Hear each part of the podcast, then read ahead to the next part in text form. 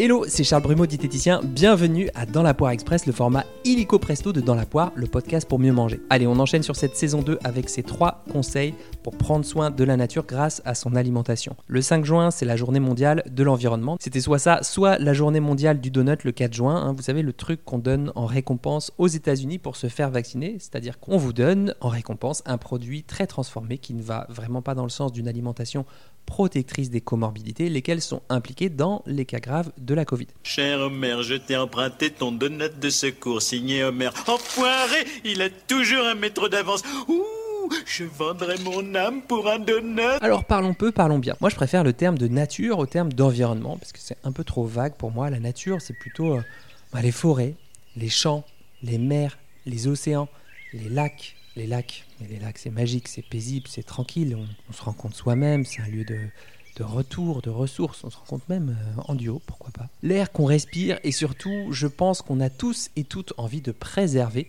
la beauté des paysages. Alors là encore, la diététique a de super pouvoirs, des pouvoirs de protection, autant de notre microbiote que celui de la nature. Juste une petite précision, hein. Le plus important, c'est de s'y mettre là où on peut, là où ça nous semble le plus naturel pour nous. Donc on peut choisir ses combats selon ses affinités. Certains iront à bloc dans le zéro déchet, d'autres diminueront leur consommation de produits animaux, d'autres encore choisiront de faire la chasse au gaspillage parce que ça leur parle plus. Chacun son curseur d'exigence, il n'y a pas d'incompatibilité.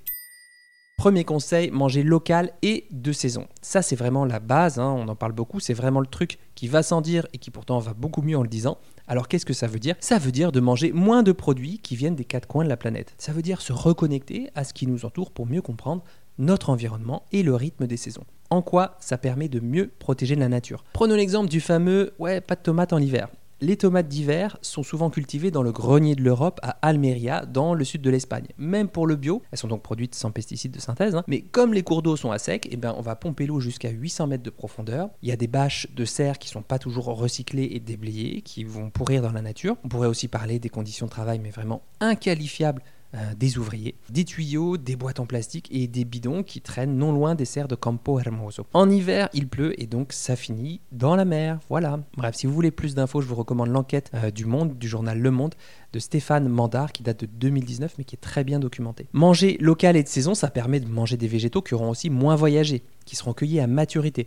La maturité, on peut se dire que c'est lorsque le végétal donne le meilleur de lui-même en termes de qualité nutritionnelle, c'est-à-dire vraiment qui donne son plein potentiel. Ça permet de réduire aussi la pollution qui est liée au transport, même si la pollution zéro n'existe pas, et de limiter le gaspillage, puisqu'une partie des fruits et légumes exportés ne supporte pas le voyage, s'abîme en route et se retrouve donc directement à la poubelle à l'arrivée. Alors comment fait-on ? On télécharge l'application Fruits et légumes de saison pour avoir un petit reminder, sympa et pratique. Vous pouvez aussi vous rendre sur le site w w w point réseau tiret amap point org pour repérer l'association pour le maintien d'une agriculture paysanne la plus proche de chez vous pour tisser des liens avec les paysans. Alors attention, il faut s'engager, payer une part de la récolte en avance, venir chercher son panier au jour et à une heure précise, donc à voir selon vos contraintes et votre mode de vie. Vous pouvez aussi vous rendre sur le site chapeau de paille point f r, chapeau de paille point f r tout attaché, pour checker les calendriers des récoltes et géocaliser la cueillette la plus proche pour vous faire les jambes. Voilà, encore une fois, mettez-vous en mouvement. Deuxième conseil, réduire sa consommation de viande issue d'élevage intensif. Alors qu'est-ce que ça veut dire ? Bon alors là ça dépend vraiment de votre consommation initiale, hein. La consommation de viande en France elle a baissé de douze pour cent en dix ans selon les résultats d'une enquête du Credoc de deux mille dix-neuf. Concrètement, manger moins de viande ça veut dire si vous en mangez une à deux fois par jour, peut-être de n'en manger déjà qu'une fois par jour et d'observer comment vous composez l'autre repas de manière équilibrée. Si vous cherchez des idées de menu, je vous recommande l'écoute de l'épisode douze de Dans la Poire consacré à la transition alimentaire. En quoi ça permet de mieux protéger la nature ? Parce que ça permet de favoriser un élevage extensif et non intensif. Ça permet aux bovins de manger du foin, en prairie ou en pâturage, donc de limiter le recours aux céréales, comme par exemple des tourteaux de soja pour les nourrir. Ça permet au passage d'améliorer la qualité nutritionnelle des aliments, notamment en modifiant le rapport oméga trois, oméga six. Il faut aussi savoir que la production de bétail monopolise soixante-dix pour cent des terres arables et quarante pour cent des céréales cultivées dans le monde vont alimenter ce bétail qui mobilise ces terres. Et ça, je ne parle même pas de l'empreinte hydrique. Hein. Voilà, vous l'aurez compris, je mets volontairement de côté l'aspect éthique dans cet épisode, parce que la vie d'un être sensible reste la vie d'un être sensible, que ce soit d'élevage intensif ou non, je peux tout à fait en convenir. Voilà, je mélange pas tout, il y a aussi des éleveurs en France qui ne pratiquent pas du tout l'élevage intensif et concentrationnaire, mais je voulais aussi rappeler que l'élevage intensif en France, la réalité, c'est quatre-vingt-trois pour cent des poulets qui sont élevés en élevage intensif, quatre-vingt-quinze pour cent des cochons et quatre-vingt-dix-neuf virgule neuf pour cent des lapins. Alors comment on fait ? Bah, plutôt que de parler de fréquence, de moins ou de pas en manger, je vous invite déjà à faire le tour de vos pensées pour vous rappeler la dernière fois que vous n'avez pas mangé de viande, il y avait quoi dans votre assiette ? Je vous invite aussi à construire un repas avec un mélange de votre céréale préférée, ça peut être du blé, du riz, du sarrasin, du quinoa, de votre légumineuse préférée, des lentilles, des pois chiches, des fèves, des haricots rouges, de vos légumes, de vos aromates, de vos épices préférées et de voir ce que vous pouvez faire avec. Pour les gros consommateurs, consommatrices de viande, l'idée c'est plutôt de rajouter des protéines végétales et d'observer si c'est satisfaisant au niveau gustatif et sensoriel et de réitérer ce type de repas le plus régulièrement possible.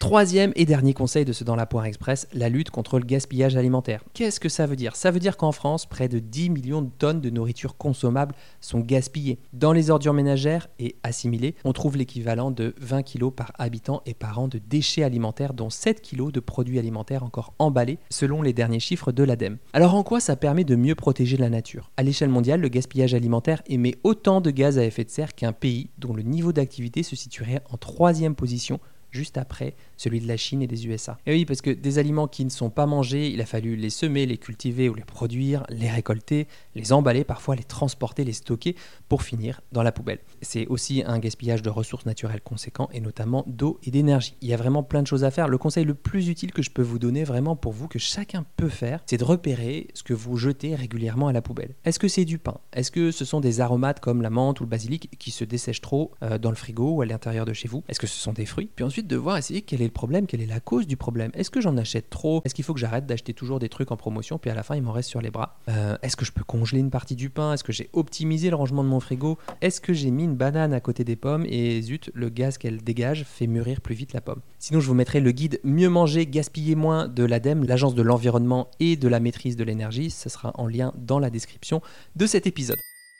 Voilà, pas si express que ça finalement cet épisode, j'espère quand même que ces conseils vous auront été utiles. Ce qui m'anime, c'est aussi d'en discuter avec vous sur YouTube ou sur Instagram à Charles Brumeau. Dites-moi ce que vous avez mis en place pour aller dans le sens d'une alimentation véritablement protectrice de la nature. Je suis sûr que vous serez inspiré d'autres auditeurs, auditrices de Dans la Poire. Si vous n'avez pas beaucoup de temps, vous pouvez aussi m'en faire part en postant un commentaire sur Apple Podcasts, qui permettra aussi au podcast d'être mieux référencé et de le faire découvrir à d'autres personnes. Il y avait bien sûr bien d'autres pistes, mais je me suis limité volontairement à trois dans cet épisode. On aurait pu parler des produits transformés et du bio, mais ce sera pour une prochaine fois. Bon appétit de vivre et à très vite pour un nouvel épisode de Dans la Poire Express.